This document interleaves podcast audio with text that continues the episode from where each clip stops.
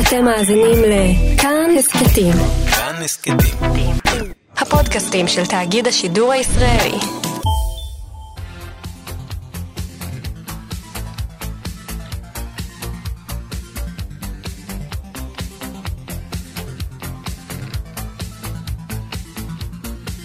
חלון גאווה עם איציק יושע.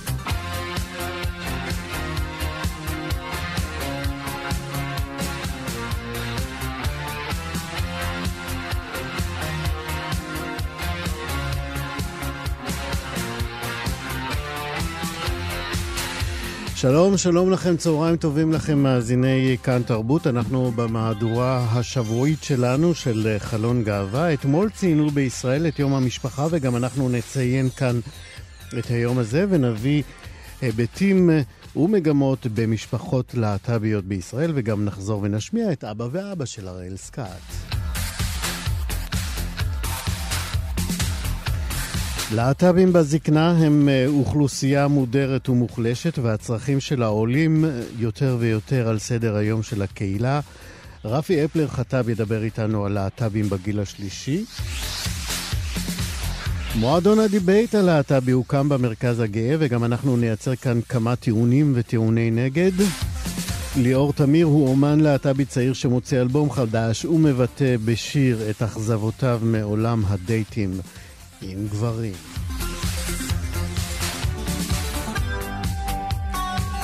כל אלה ועוד ככל שנספיק בצוות התוכנית היום ליאור סורוקה, עורך משנה ומפיק התוכנית מיכאל אולשוונג, טכנאי השידור, אני איציק יושע.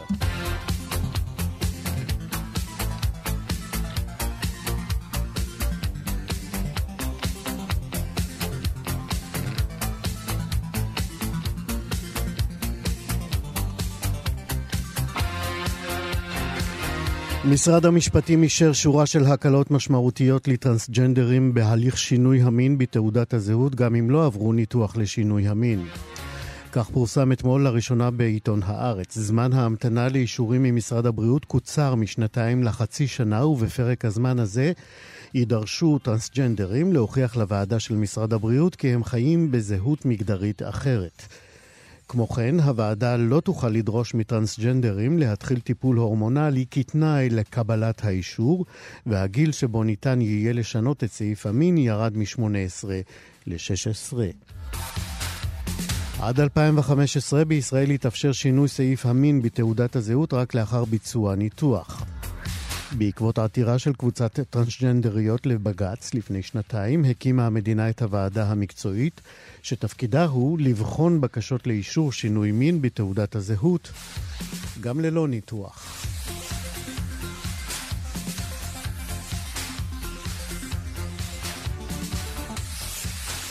סערת הפרס לרב יעקב אריאל. מספר חברי כנסת מסיעות שונות פנו אל היועץ המשפטי לממשלה, אביחי מנדלבליט, בדרישה לפסול את זכייתו של הרב יעקב אריאל בפרס ישראל לספרות תורנית, או להחזיר את הדיון לוועדה שבחרה בו. חברי הכנסת יעל גרמן, איתן גינזבורג ויוראי להב הרצנו מכחול לבן, וחברי העבודה גשר מרץ ניצן הורוביץ ואיציק שמולי טוענים שלא ראוי שהאיש שכינה הומואים נכים, ילדים למשפחות חד-מיניות כינה לא נורמטיביים, ופסק כי לפי ההלכה אין להשכיר דירה ללסביות. חברי הכנסת טענו כי לא ראוי שאיש כזה יזכה בפרס ישראל.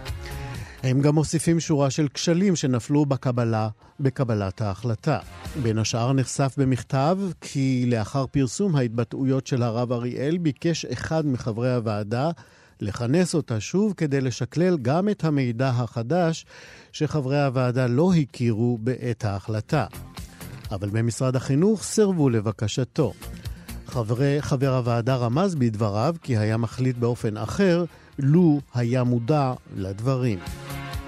ונסיים בידיעה משמחת. פיט בוטג'ג', המתמודד בפריימריז הדמוקרטיים למועמדים אה, לנשיאות ארצות הברית, נשאל השבוע על ידי תומך נלהב בן תשע כיצד מספרים לעולם שהוא, זקרי הצעיר, הומו. המפגש בין השניים מתקיים במהלך כינוס בחירות בדנבר שבארצות הברית. תודה על כך שאתה כה אמיץ, אני רוצה להיות אמיץ כמוך, אמר זכרי רו למי שהיה ראש עיריית סאות' בן באינדיאנה עד חודש ינואר האחרון. בוטג'יג' בירך את זכרי הצעיר על האומץ שלו ואמר כי גם לו לקח זמן רב להבין איך לספר שהוא הומו אפילו לחבר הטוב שלו. המועמד הדמוקרטי הוסיף כי זה לא תמיד יהיה פשוט, אבל זה בסדר, כי אתה יודע מי אתה, והביטחון הפנימי הזה יכול להחזיק ולחזק אותך כאשר הכאוס משתולל סביבך. כך פיט בוטג'ג' עד כאן חדשות.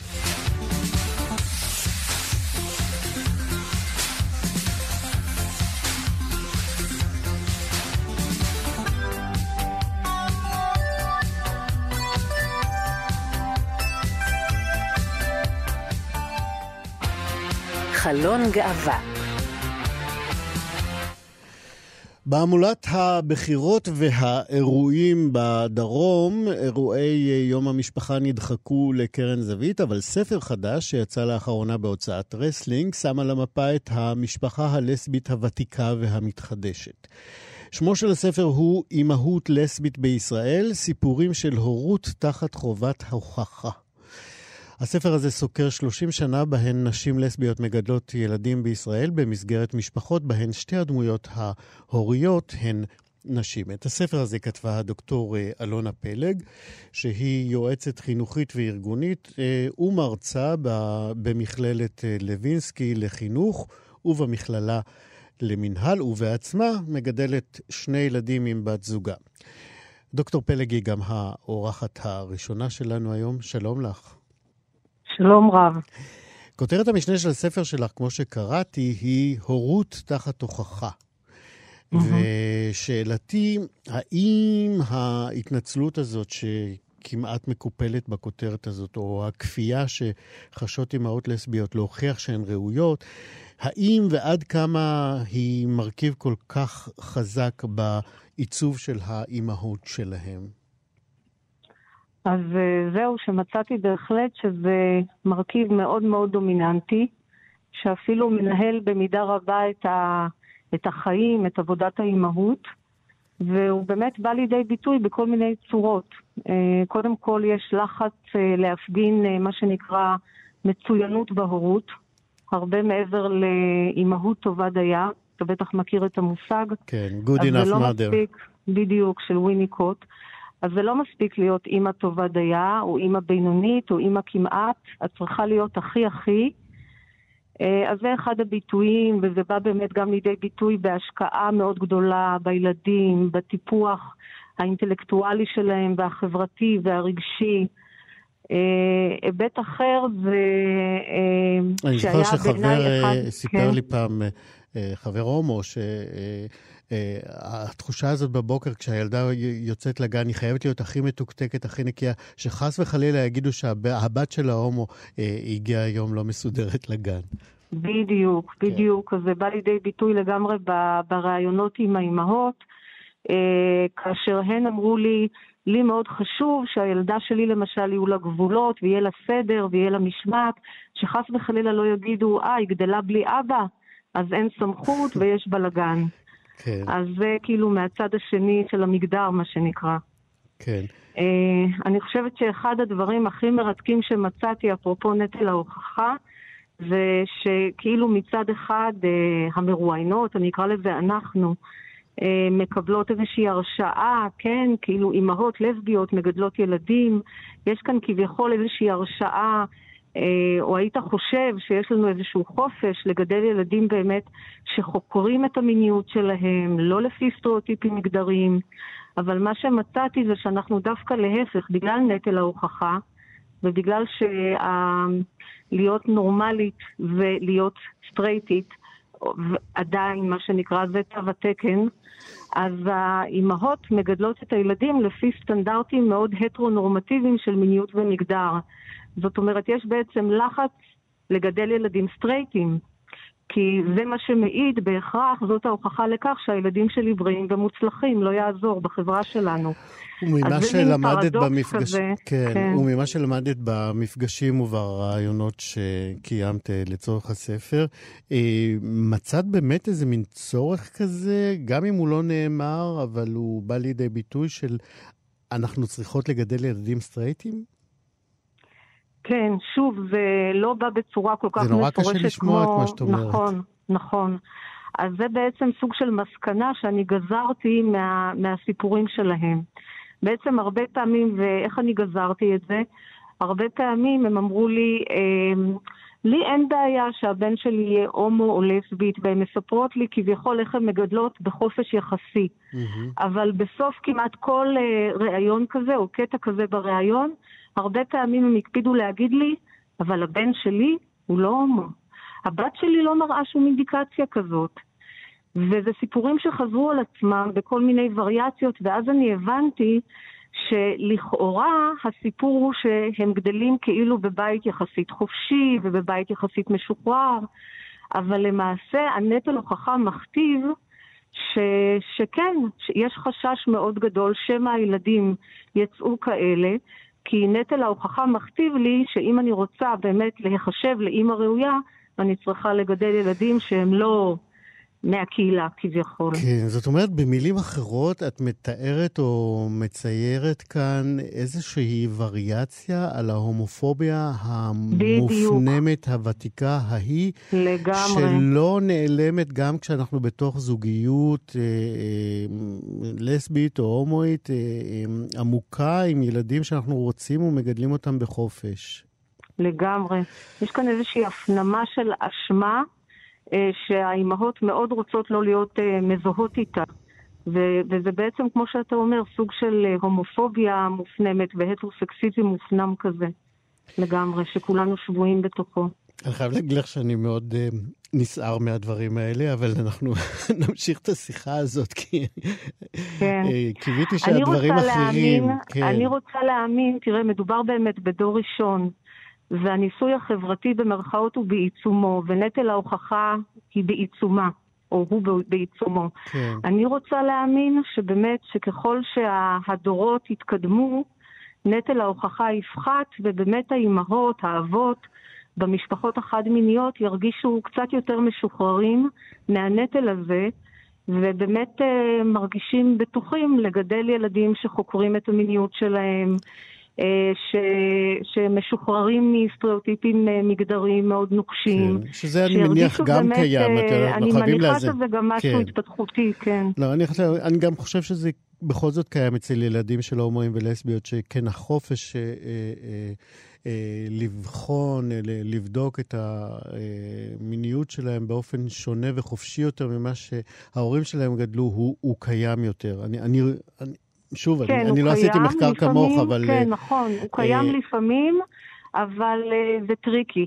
כלומר, זה tricky, ואני מאירה את, את הנקודה המורכבת הזאת. כן. אני רוצה רגע לפרק את האימהות הזאת אה, אה, ככל שנתקלת בה ברעיונות שעשית. אה, מצאת שם גם בעצם שיש איזה סוג של אידיאליזציה של האימהות הלסבית, בניגוד לאימהות הסטרייטית, בגלל נטל ההוכחה הזה? כן, לגמרי. הם מאוד הדגישו את נקודות החוזק. אמ, שמעתי, הייתה איזושהי נטייה באמת אה, לספר הרבה מאוד סיפורים של ניצחון ושל גבורה, שהם בהחלט ראויים, וזה בהחלט הרבה פעמים ניצחון וגבורה והתמודדות עם הרבה מאוד קשיים. אבל מצד שני, אפרופו נטל ההוכחה, הייתה גם הרבה מאוד השתקה של חולשות וקשיים, וכדי לשמוע על החולשות והקשיים, אז הייתי צריכה באמת להיות מאוד רגישה, מאוד קשובה, אה, לפרק, לפרוק את הסיפורים האלה לשאלות מאוד ספציפיות, מאוד נקודתיות. אז בואי תספרי לי על ההתמודדות מול מערכת החינוך, אז בואי תספרי לי איך היה עם משפחות המוצא. ורק לאט לאט באמת כש, כשהקשבתי וכשפירטנו את זה ופירקנו את זה למה שנקרא לגורמים ולשאלות הרבה יותר נקודתיות, אז אפשר היה לשמוע בחלק מהמקרים, לא בכולם, גם את, ה, את הקשיים, את הלחצים, את האתגרים המאוד מיוחדים. אני רוצה לשאול אותך שאלה קצת יותר אישית. כן. מה שמצאת אצל המרואיינות שלך, זיהית גם אצלך בבית, אצל, אצלך עצמך? כן, לגמרי, זה הדהד מאוד. וזה חיזק בהרבה פעמים באמת גם את, ה, את החוויות מול משפחות המוצא, את הקשיים. ובהחלט, זה, זה ככה, מאוד מצאתי את עצמי בתוך הסיפורים. אני רוצה לספר לך שבעצם כשאני התחלתי את המחקר, mm-hmm. אז הנקודת מוצא שלי הייתה שבאמת uh, הקשיים שלנו כמשפחות לסביות בעיקר, כמשפחות חד-מיניות אני חושבת בעיקר, לא כל כך נשמעים. שאנחנו שבויים בין איזה שתי גישות, או הגישה הפתולוגית שאומרת שאנחנו באמת uh, או חולים או סוטים, וואטאבר, והגישה הליברלית שאומרת שבעצם אנחנו כמו כולם, איזשהו סוג של נון uh, אישיו כזה. של וריאציה אמרתי, על נושא מוכר. זהו, אבל אמרתי, הגישה הפתולוגית היא בטח לא מתאימה ומבטלת ומדירה, אבל גם הגישה הליברלית הזאת, שהיא היום, עד היום מאוד מאוד רווחת, של הנון אישיו ואתם כמו כולם, היא בעצם מבטלת אותי, מוחקת אותי. נכון. מה עם כל הדרך שעברתי? מה עם כל הקשיים? נכון, מה עם כל נכון הלחצים? נכון. ואני יצאתי לתחושה של השליחות הזאת לעבודת הדוקטורט עם התחושה, אוקיי, אם אני מרגישה ככה, בואו נראה האם, בוא, בואי נשמע ונראה האם באמת יש עוד אימהות במשפחות חד-מיניות כמוני, שגם הן חוות, אולי, אולי אני היחידה שמרגישה ככה. ואני חושבת שהמחקר שלי ובספר אה, מאוד התחזקה בי המחשבה ש... שבאמת לא הגישה הפתולוגיסטית הזאת מתאימה, אבל גם הרבה פחות הגישה הליברלית. ואני באמת חושבת שהגיע הזמן, הזמן לייצר איזושהי גישה שלישית, גישה אחרת, מכילה יותר, שמתייחסים מעניין. אלינו גם כאל נורמלים, אבל בכל זאת כאל שונים, כי אנחנו מתמודדים עם שונות ומתמודדים עם סטיגמה. אז אולי בהקשר הזה ו... ושייך, אני רוצה אה, לספר לך, לפני כמה תוכניות דיברנו כאן אה, אה, עם... אה, יפעת איתן פרסיקו, שהיא כתבה עבודת דוקטור, אה, ובעבודה שלה היא טוענת שבעצם אה, היא מאתגרת את הקונפליקט האדיפלי. זאת אומרת, אה, היא מצאה שם שגם בתוך משפחות של שתי נשים, הילדים מצאו או פיתחו איזושהי יריבות כלפי אחת האימהות. שזה מערער ככה את התפיסה המאוד מסורתית אה, של תסביך אדיפוס. מצאת את זה גם כן בשיח עם המרואיינות שלך? אה, האמת שלא, לא, לא עלו אה, דברים כאלה. כן עלתה, עלה העניין של אימהות ביולוגית, מה זה אומר להיות אימא לא ביולוגית לעומת אימא ביולוגית. Mm-hmm. עלו מתחים בתא, באמת סביב, בתא המשפחתי החד-מיני, סביב העניין הזה של ביולוגיה. אה, עלו שאלות לגבי אה, התפקידים. אה, אז בעצם איזה תפקידים אני לוקחת לעומת בת הזוג שלי? האם יש מקום לתפקידים גבריים מול תפקידים נשיים? וכן, גם מידה מסוימת של הומופוביה מופנמת בקבלה של התא המשפחתי כולו, לעומת לפעמים גם קשיים בקבלה. נטל כן, ההוכחה הזה, כן, נטל ההוכחה הזה שאת מדברת עליו, הוא גם אה, מונע מהם או מקשה עליהם אה, אה, להיות סוכנות שינוי. את יודעת, כל אחד מאיתנו, הרי כל האישי הוא פוליטי, בטח כשמדובר כן. במאבק מהסוג של הלהט"בים שלנו בישראל ובעולם, הופך כל אחד מאיתנו לאיזשהו סוכן, אם באקטיביות ואם בעצם הנוכחות. כמה הן המרואיינות שלך אה, הרגישו שליחות, או כמה זה הכביד עליהן, היותן שליחות, בעל כורחן כן. לפעמים? אז חלק באמת הרגישו את זה, חלק דיברו על נטל, אפילו נטל כבד מאוד. אה, אני חושבת שבסופו של דבר הנטל, חלק דיברו על זה שזה בצורה מודעת, חלק רק שהתכחשו ורק כששאלתי בצורה ספציפית, אז הם אמרו, וואלה, את יודעת, אני אולי לא נתתי על זה לגמרי את הדעת, או מספיק את הדעת, אבל עכשיו כשאת שואלת, אני בעצם מבינה כמה חשוב לי שהילדים שלי יהיו בסדר, וכמה חשוב, של... חשוב לי ללכת לאספת הורים ולעשות את הרושם הזה והזה. אבל בסך הכל אני חושבת שנטל ההוכחה מאוד מחליש אותנו. אה, כי הוא משתיק. כן. כי הוא, אה, הוא, הוא מין בומרנג כזה. כי, כי כשאנחנו מספרים כל הזמן כמה הכל בסדר, אז עוד, קודם כל זה לא מעניין, mm-hmm. וגם באמת, אה, אז אנחנו לא צריכות שום, לא צריכים בעצם שום תשומת לב מיוחדת ושום מענה מותאם. ושום מבט אז... נוסף על מה קורה באמת. ושום מבט נוסף, בדיוק, וזה, וזה חבל, ואני רוצה לצאת נגד זה. אני חושבת שבשלבים ההתפתחותיים כבר הגיע הזמן שנרגיש בסדר. כדי להתגבר כבר על השיח האפולוגטי הזה ולהתחיל להגיד, זה אנחנו, אנחנו נורמלים, אנחנו ראויים, אבל אנחנו אנשים שהם לא כמו כולם. אנחנו מתמודדים עם הסטיגמה, עם בעיות, בואו תסתכלו עלינו, בואו uh, תקשיבו לנו. אנחנו כן זקוקים גם לאמפתיה, אנחנו זקוקים למענה מותאם לפעמים, uh, ובואו תהיו איתנו. דוקטור אלונה פלג. הגיע הזמן. כן, הקול הזה מאוד מאוד חשוב. אה, תודה. אני שמח שהעלית אותו כאן בתוכנית. אה, אני מודה שבתחילת השיחה שלנו לא, לא, לא הבנתי אותו באופן הזה, אבל עכשיו שאני מבין אותו, אני מבין כמה דברים, והספר הזה חשוב. דוקטור תודה. אלונה פלג, יועצת חינוכית וארגונית, מרצה במכללת לוינסקי לחינוך ובמכללה למינהל, כותבת הספר אימהות לסבית בישראל, סיפורים של הורות תחת חובת הוכחה. תודה רבה לך. תודה לכם. להתראות. כל טוב. חלון גאווה שתי עיתונאיות יצאו לאחרונה מהארון כאימהות של ילדים הומואים, העיתונאית טליה פלד קינן והעיתונאית הבכירה אילנה דיין.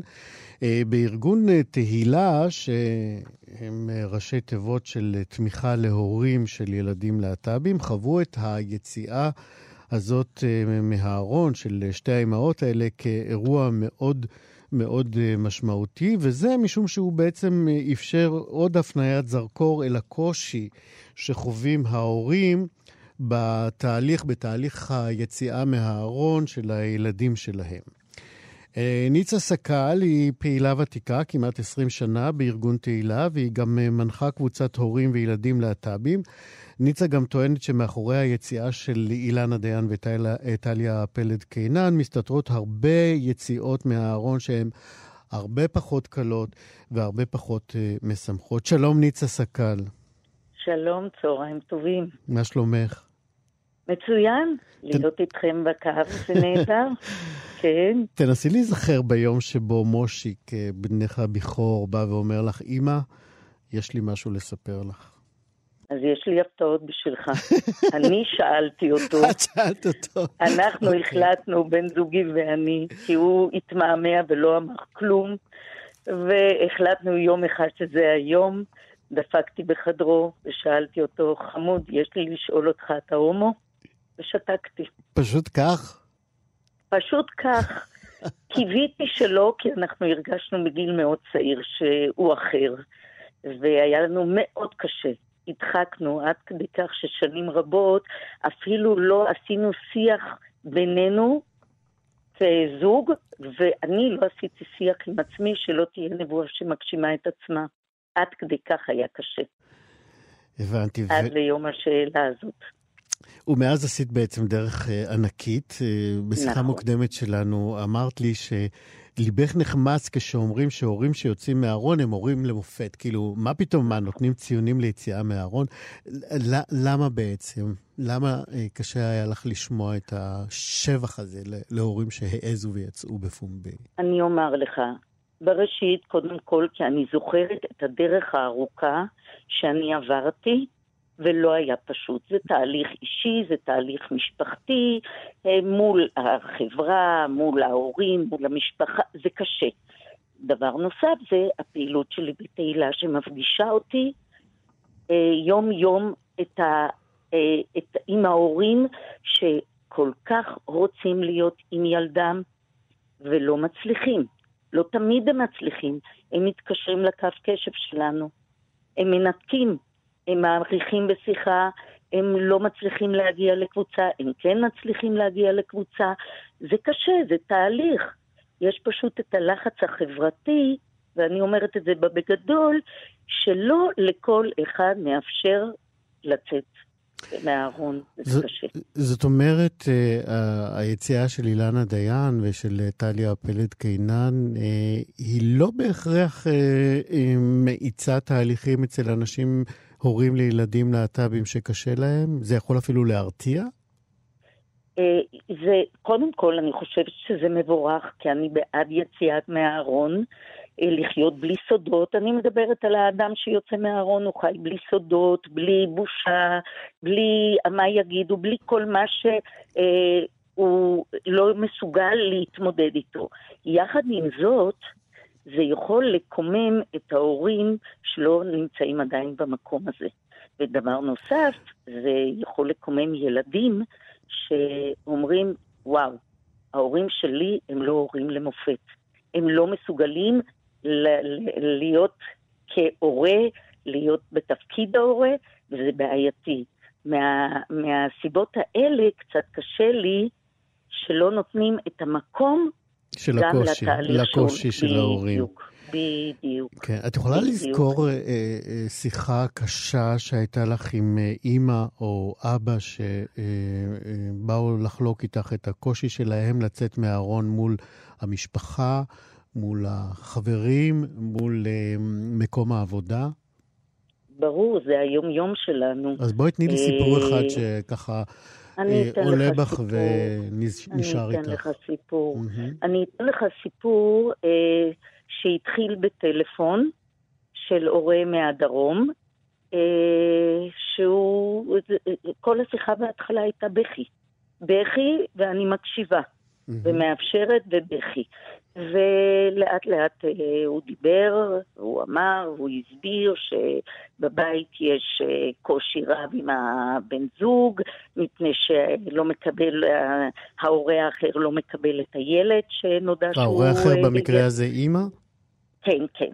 אוקיי. אני פשוט מנועה מלזהות, מה שנקרא. לא, לא, אנחנו לא מזהים. ואז אה, מה שקרה... גבר ואישה זה משפחה די מקובלת בישראל. בדיוק.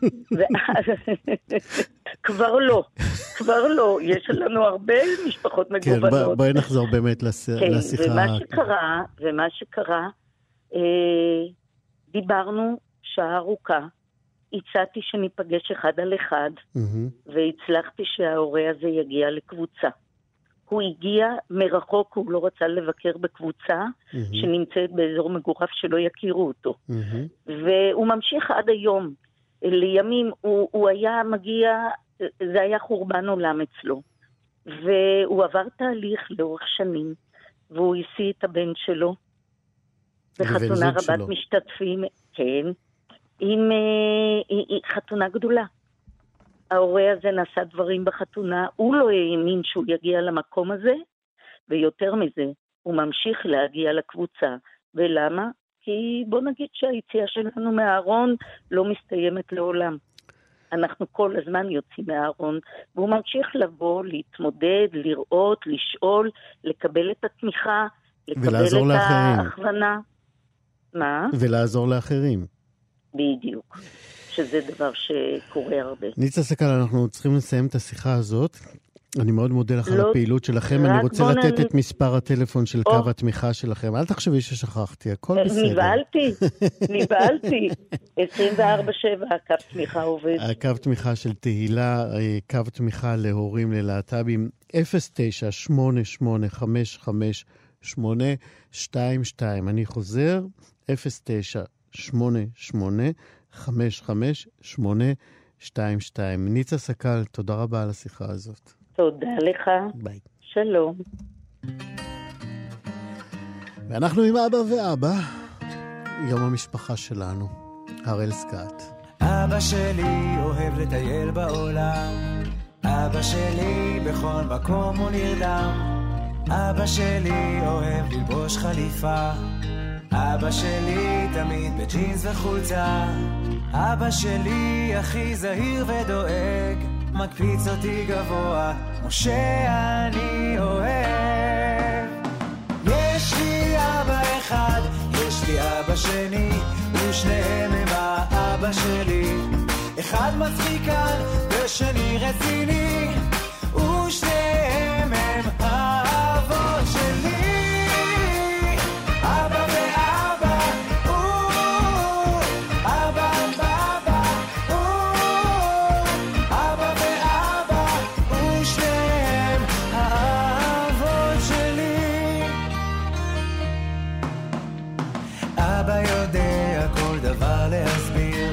ממציא איתי ביחד כל ערב עוד שיר. אבא מקפיד שיהיה נקי ומסודר, אבא משאיר את הבלאגן בסלון כבר למחר. אבא מצחיק את עצמו מכל בדיחה שהוא מספר.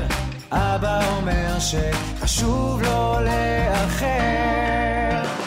יש לי אבא אחד, יש לי אבא שני, ושניהם הם האבא שלי. אחד מצחיקן ושני רציני, ושניהם הם האבות שלי. שני האבאים שלי ואני ביחד, אנחנו יחידת כוח המחץ, אוהבים לדמיין עולם שהוא רק שלנו, עם דמויות שתמיד מצחיקות אותנו, מחסלים ברגע פיצה משפחתית, שלושתנו ביחד, חבורה אמיתית. יש לי אבא אחד, יש לי אבא שני, ושניהם הם האבא שלי. אחד מצחיקן ושני רציני. יש לי אבא אחד, יש לי אבא שני, ושניהם הם האבא שלי. אחד קצת רגוע, שני קופצני,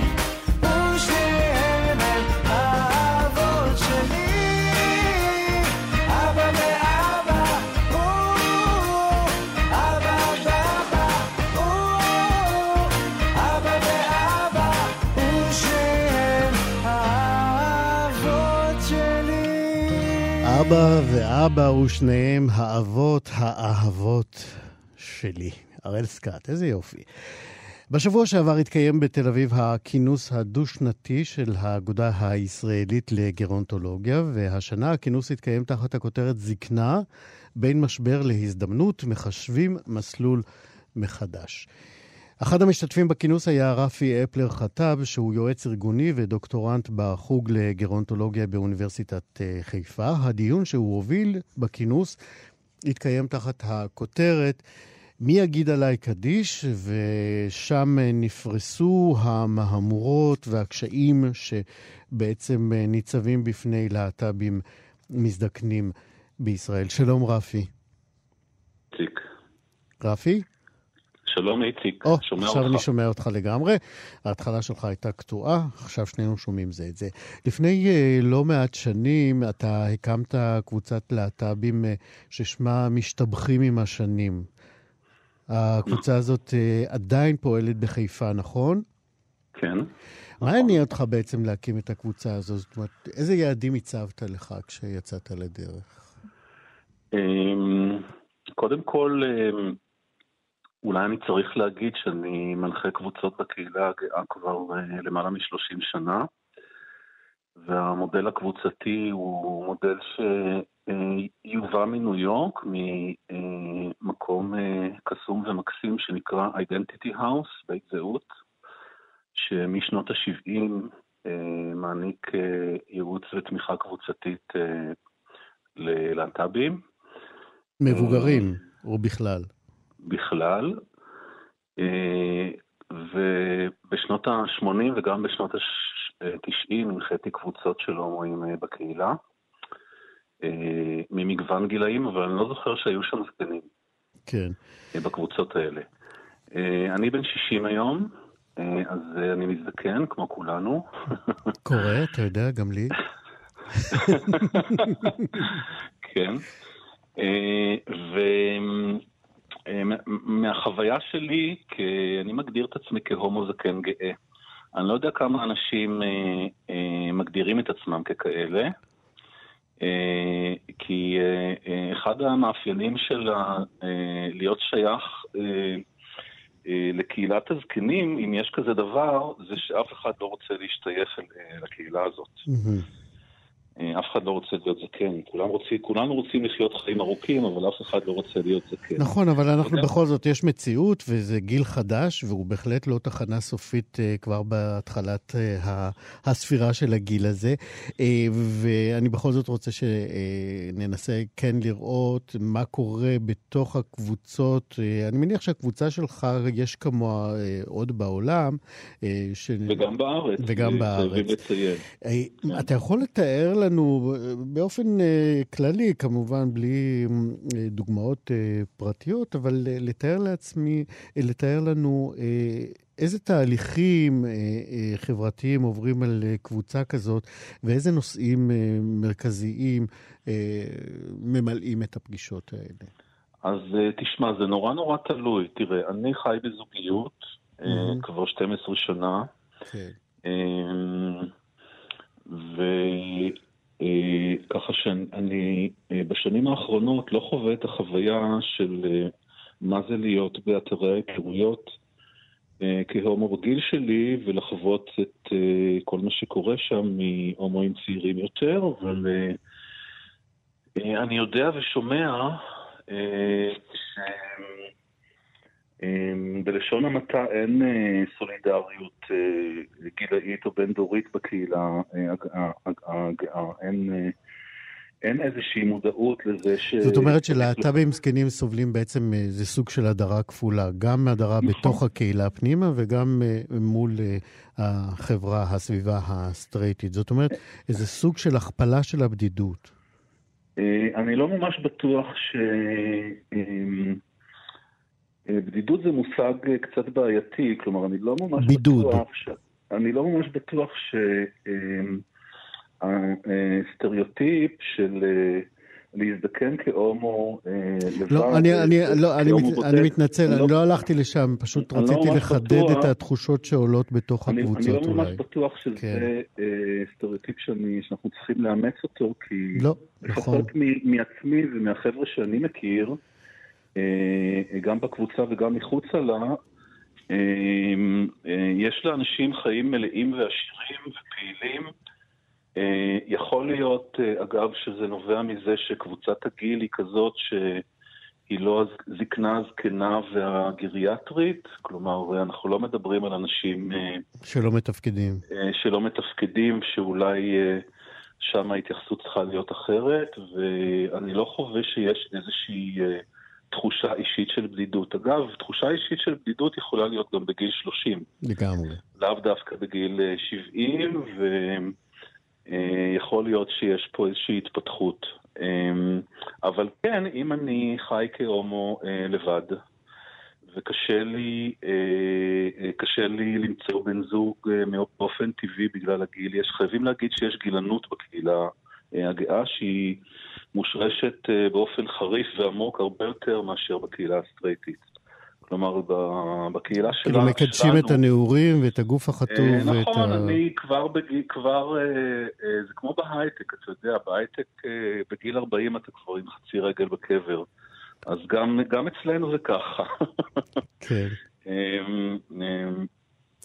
אתה יודע, ההדרה של אה, אה, קשישים אה, בכל המאבקים הקווירים שאנחנו מכירים לאורך ההיסטוריה, היא בעצם עוברת כחוט השני. זאת אומרת, בכל המאבקים הגדולים אף פעם לא היה מקום בעצם ל...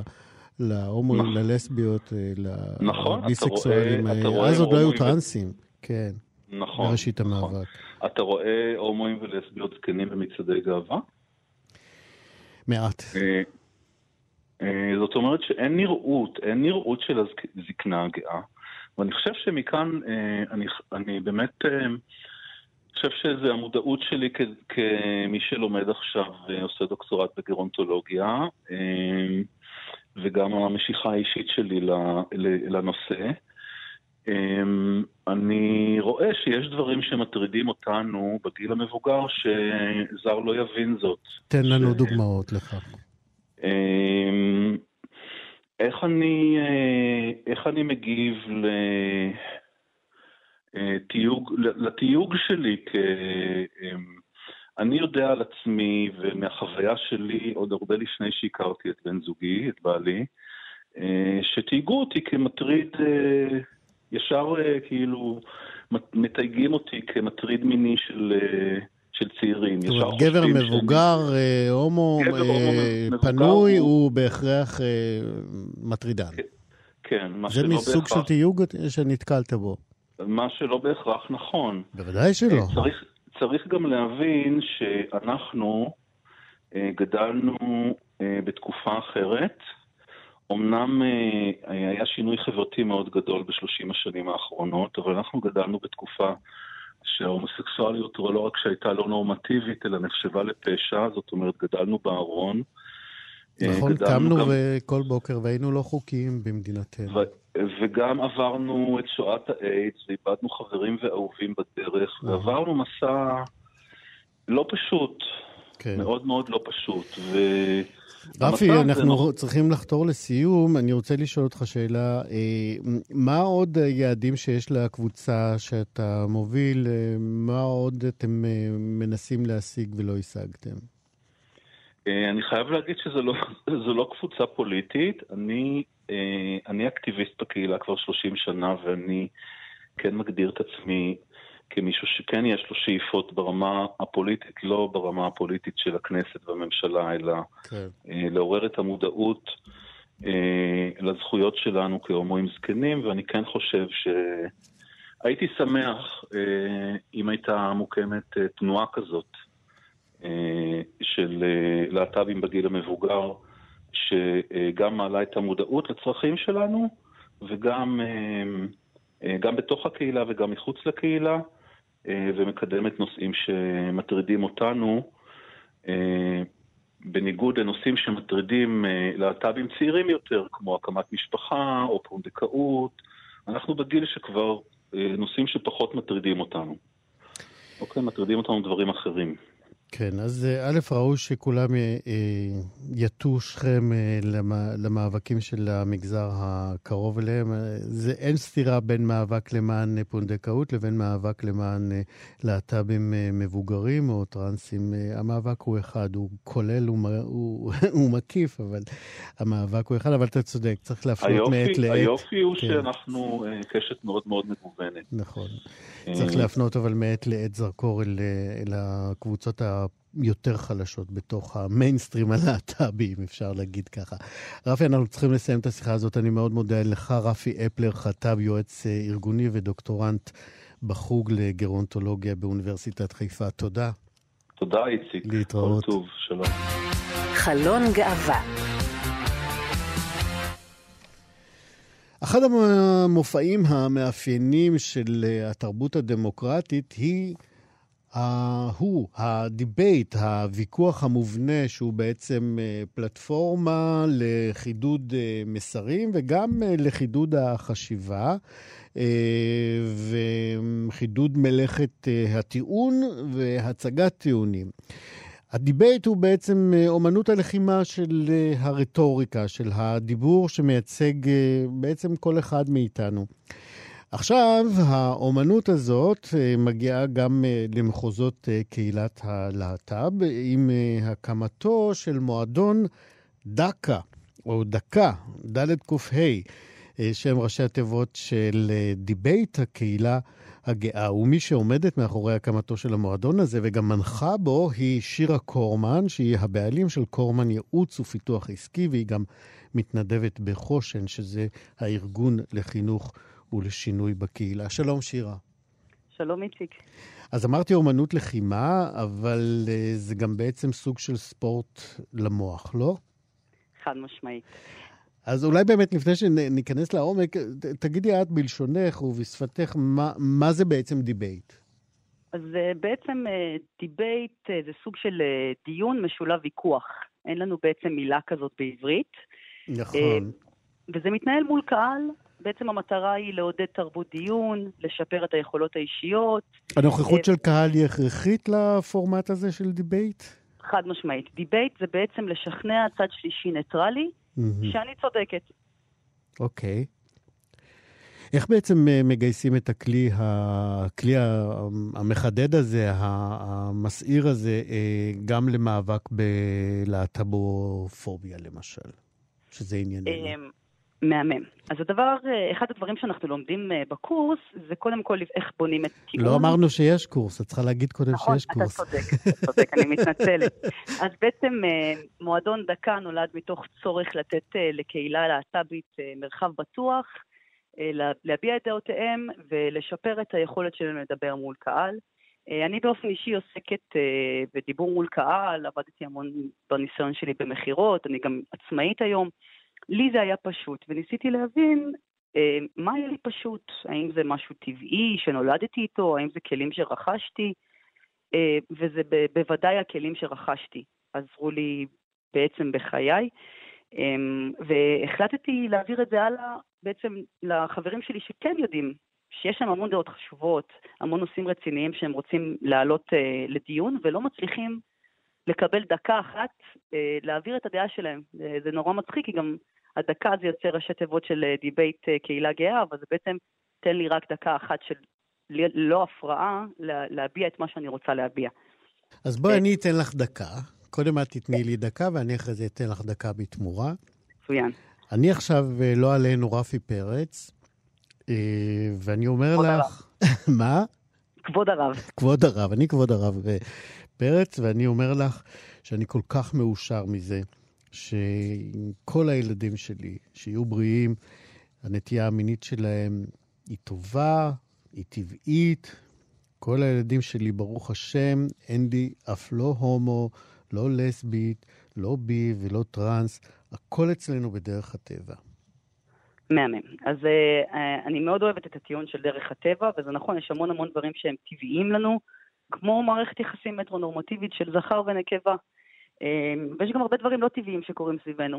לא טבעי לטוס במטוס ולהפר את חוקי הפיזיקה ואת חוקי הגבידה. לא טבעי לשים בגדים על הגוף, יש לנו ציור טבעי. כן. לא טבעי לשים נעליים כדי לדרוך על חצץ, כי זה לא משהו שטבעי לגוף, והכף רגל יכולה להתרגל לבד לחצץ. זה לא טבעי, אז אני לא אשים נעליים. אבל בכל זאת יש, את יודעת, חוקים בטבע. אה, נכון. אנחנו מכירים אותם. אני מאוד אוהבת את הטבע, וגם אם אנחנו חוקרים את הטבע מבחינה ביולוגית, יש למעלה מ-200 מינים בטבע שהראו התנהגות אה, הומוסקסואלית. ראו את זה באריות, ראו את זה בנשרים. לעומת זאת, בטבע יש רק מין אחד שמראה התנהגות להט"בופובית. אה, הפורמט או החוקים של הדיבייט אה, מחייבים דקה-דקה או איזשהו פרק זמן שווה, זהה לכל אחד מהמתמודדים, או שאפשר להפריע באמצע?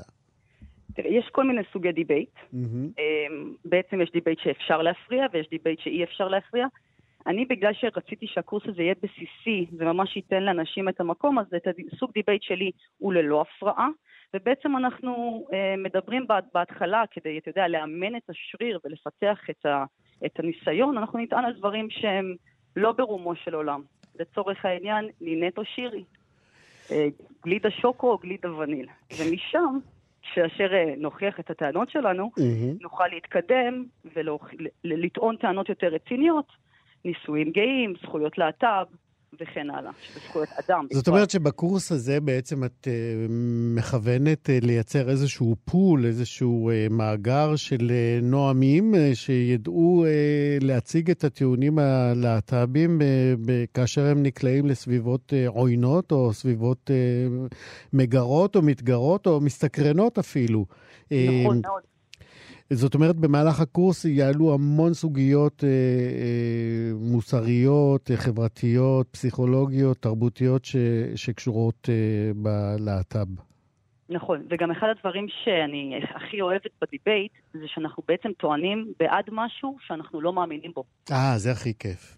ברגע שאני אטען את זה, ואני לא אאמין בזה, זה יעזור לי לתפיסת הפרספקטיבה של הצד השני, זה מראה לי ריבוי דעות, זה נותן לי להבין מה הבן אדם בעצם טוען כנגדי, למה הסיבה שהוא טוען נגדי. זה לא כי הוא אישית לא אוהב אותי, יש לו טענות, אני רוצה לשמוע אותן. ויש גם ככה אפקט, אני קוראת לזה אפקט משני שמאוד חשוב, זה אפקט אור הפיל. ברגע שאני אטען כנגד עצמי, שיטענו כלפיי, אני לא אפגע, אני לא אעלב, ואני כן יוכל להביא חשיבה וטענות רציונליות ולענות לעניין. המון המון קשה שמתקיפים להט"בים, מאוד קשה למצוא עכשיו את המילים כדי להגן על עצמי. Mm-hmm. אבל אם אני מוכנה מראש, והטענות הן צפויות, כי לצערי הן צפויות, הטענות הן אותן טענות, mm-hmm. אני אוכל לענות עליהן. אז uh, מי שרוצה להצטרף uh, ולהיכנס למאגר הזה של הטוענים הלהט"בים, אה, הקורס ייפתח ביום שלישי, ב-31 במרס, נכון? נכון, בעצם אני עושה אה, קודם כל אה, ערב הכרה, מכיוון שזה אה, משהו שלא בהכרח מתאים לכל אחד, לפחות לא בשלב הראשוני. אז ב-17 לשלישי עשינו מין יום היכרות. שאנחנו עורכים דבר שנקרא speed debate, וזה בעצם ממש דיבייט בקטנה, לטעון על נושאים, לעלות דקה שלמה, לראות אם זה מתאים לך, אם, אם יכול להיות שזה לא ה vibe שלך, ואני לא רוצה שתיכנס למקום שאתה לא מכיר. אני קודם כל בעד חשיפה, וברגע שזה מתאים, אתה בהחלט מוזמן אה, להצטרף אלינו ב-31. יפה. שירה אה, קורמן, נכון אמרתי? נכון. קורמן ייעוץ ופיתוח עסקי. אה, מתחילה קורס של דיבייט לטובת קהילת הלהט"ב. אנחנו מאחלים לכם המון הצלחה, ותבואי לכאן לטעון שוב. איציק, תודה רבה לך על הבמה, ותודה רבה לך על כל השירות שאתה עושה עבורנו. בשמחה, תודה רבה לך. ביי ביי. להתראות. חלון גאווה. אנחנו עם אה, שיר.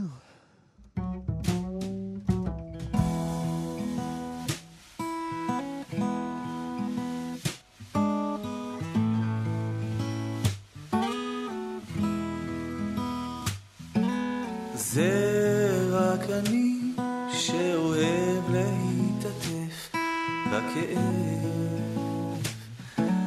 בכאב. לא מסוגל בקלות להתאהב, זה כואב.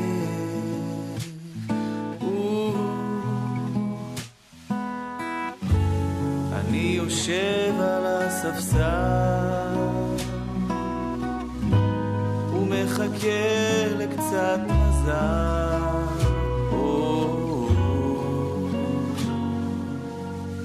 כמה שירים כבר ניגנתי לעצמי מאוחר. או, כמה שקרים כבר סיפרתי לעצמי זה נגמר.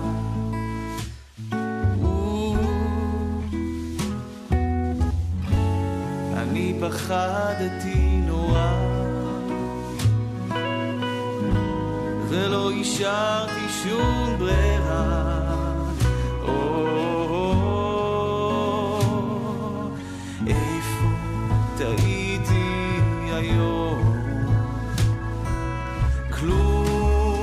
לא.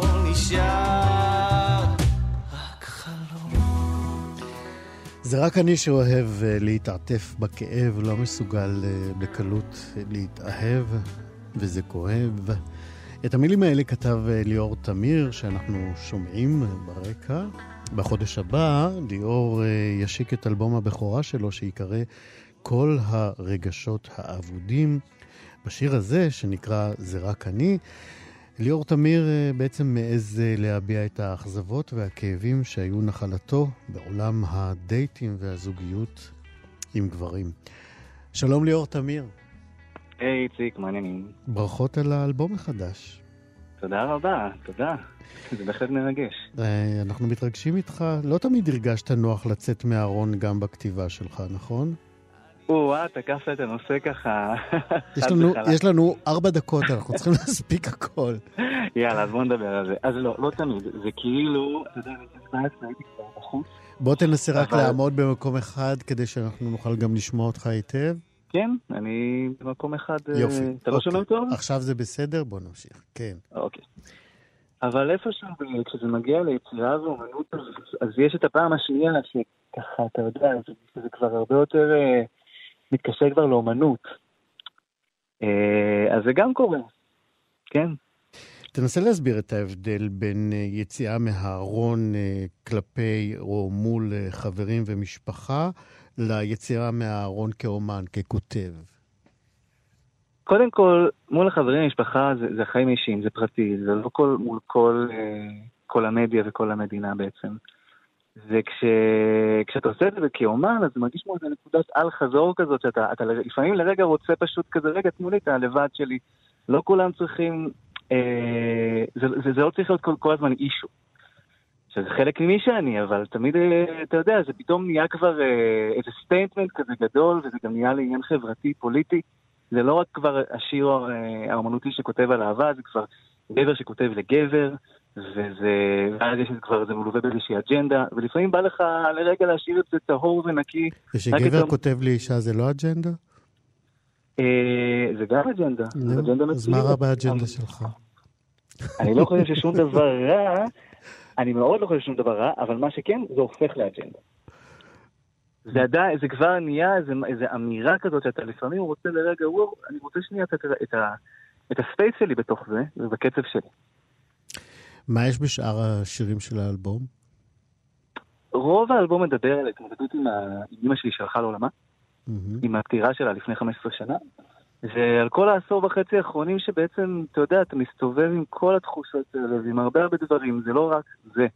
זה לא רק העניין של הזוגיות והדייטים, כמו שאמרת, זה, זה הרבה הרבה של מי אני בתור בן אדם, איך אתה גדל עובר את כל שנות ה-20 של חייך, ואיך אני נהיה מאושר בתוך כל זה. ויש באלבום רגעים שהם יותר כואבים, יש רגעים שדווקא מסתכלים על זה עם המון חיוך ועם השלמה ו- וככה חיבוק מאוד מאוד אוהב. איזה שיר שאנחנו לא מכירים עדיין הוא בעיניך המייצג של האלבום הזה? אה, מה שעוד לא יצא לרדיו, זה אני חושב שזה השיר בלי לדבר, שזה השיר האחרון באלבום, וזה גם לפי, מאז שפרסמתי את האלבום, מה שהתפרסם ביום ראשון, אני כבר מתחיל לראות שזה חביב הקהל, אני מתחיל לקבל עליו תגובות ועל טקסט, וממש ככה, אני מתחיל לראות מה אני עושה איתו בכיוון הזה.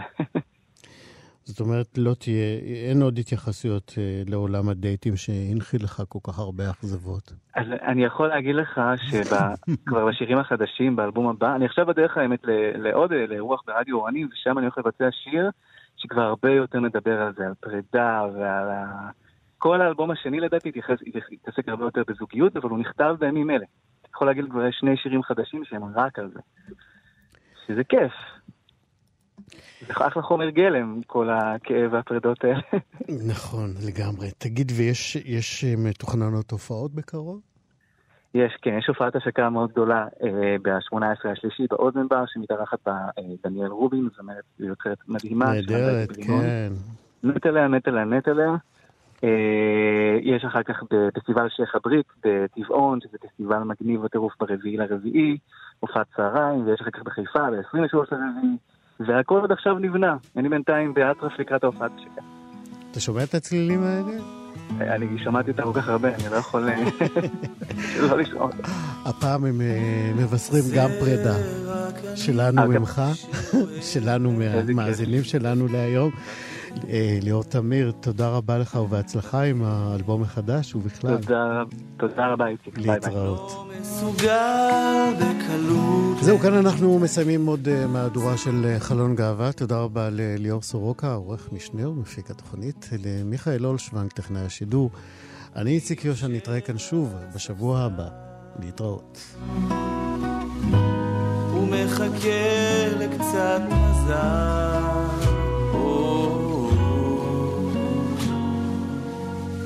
כמה שירים כבר ניגנתי לעצמי מאוחר.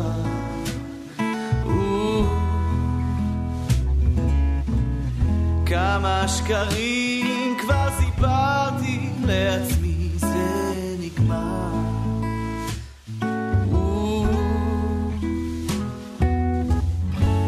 אני פחדתי נורא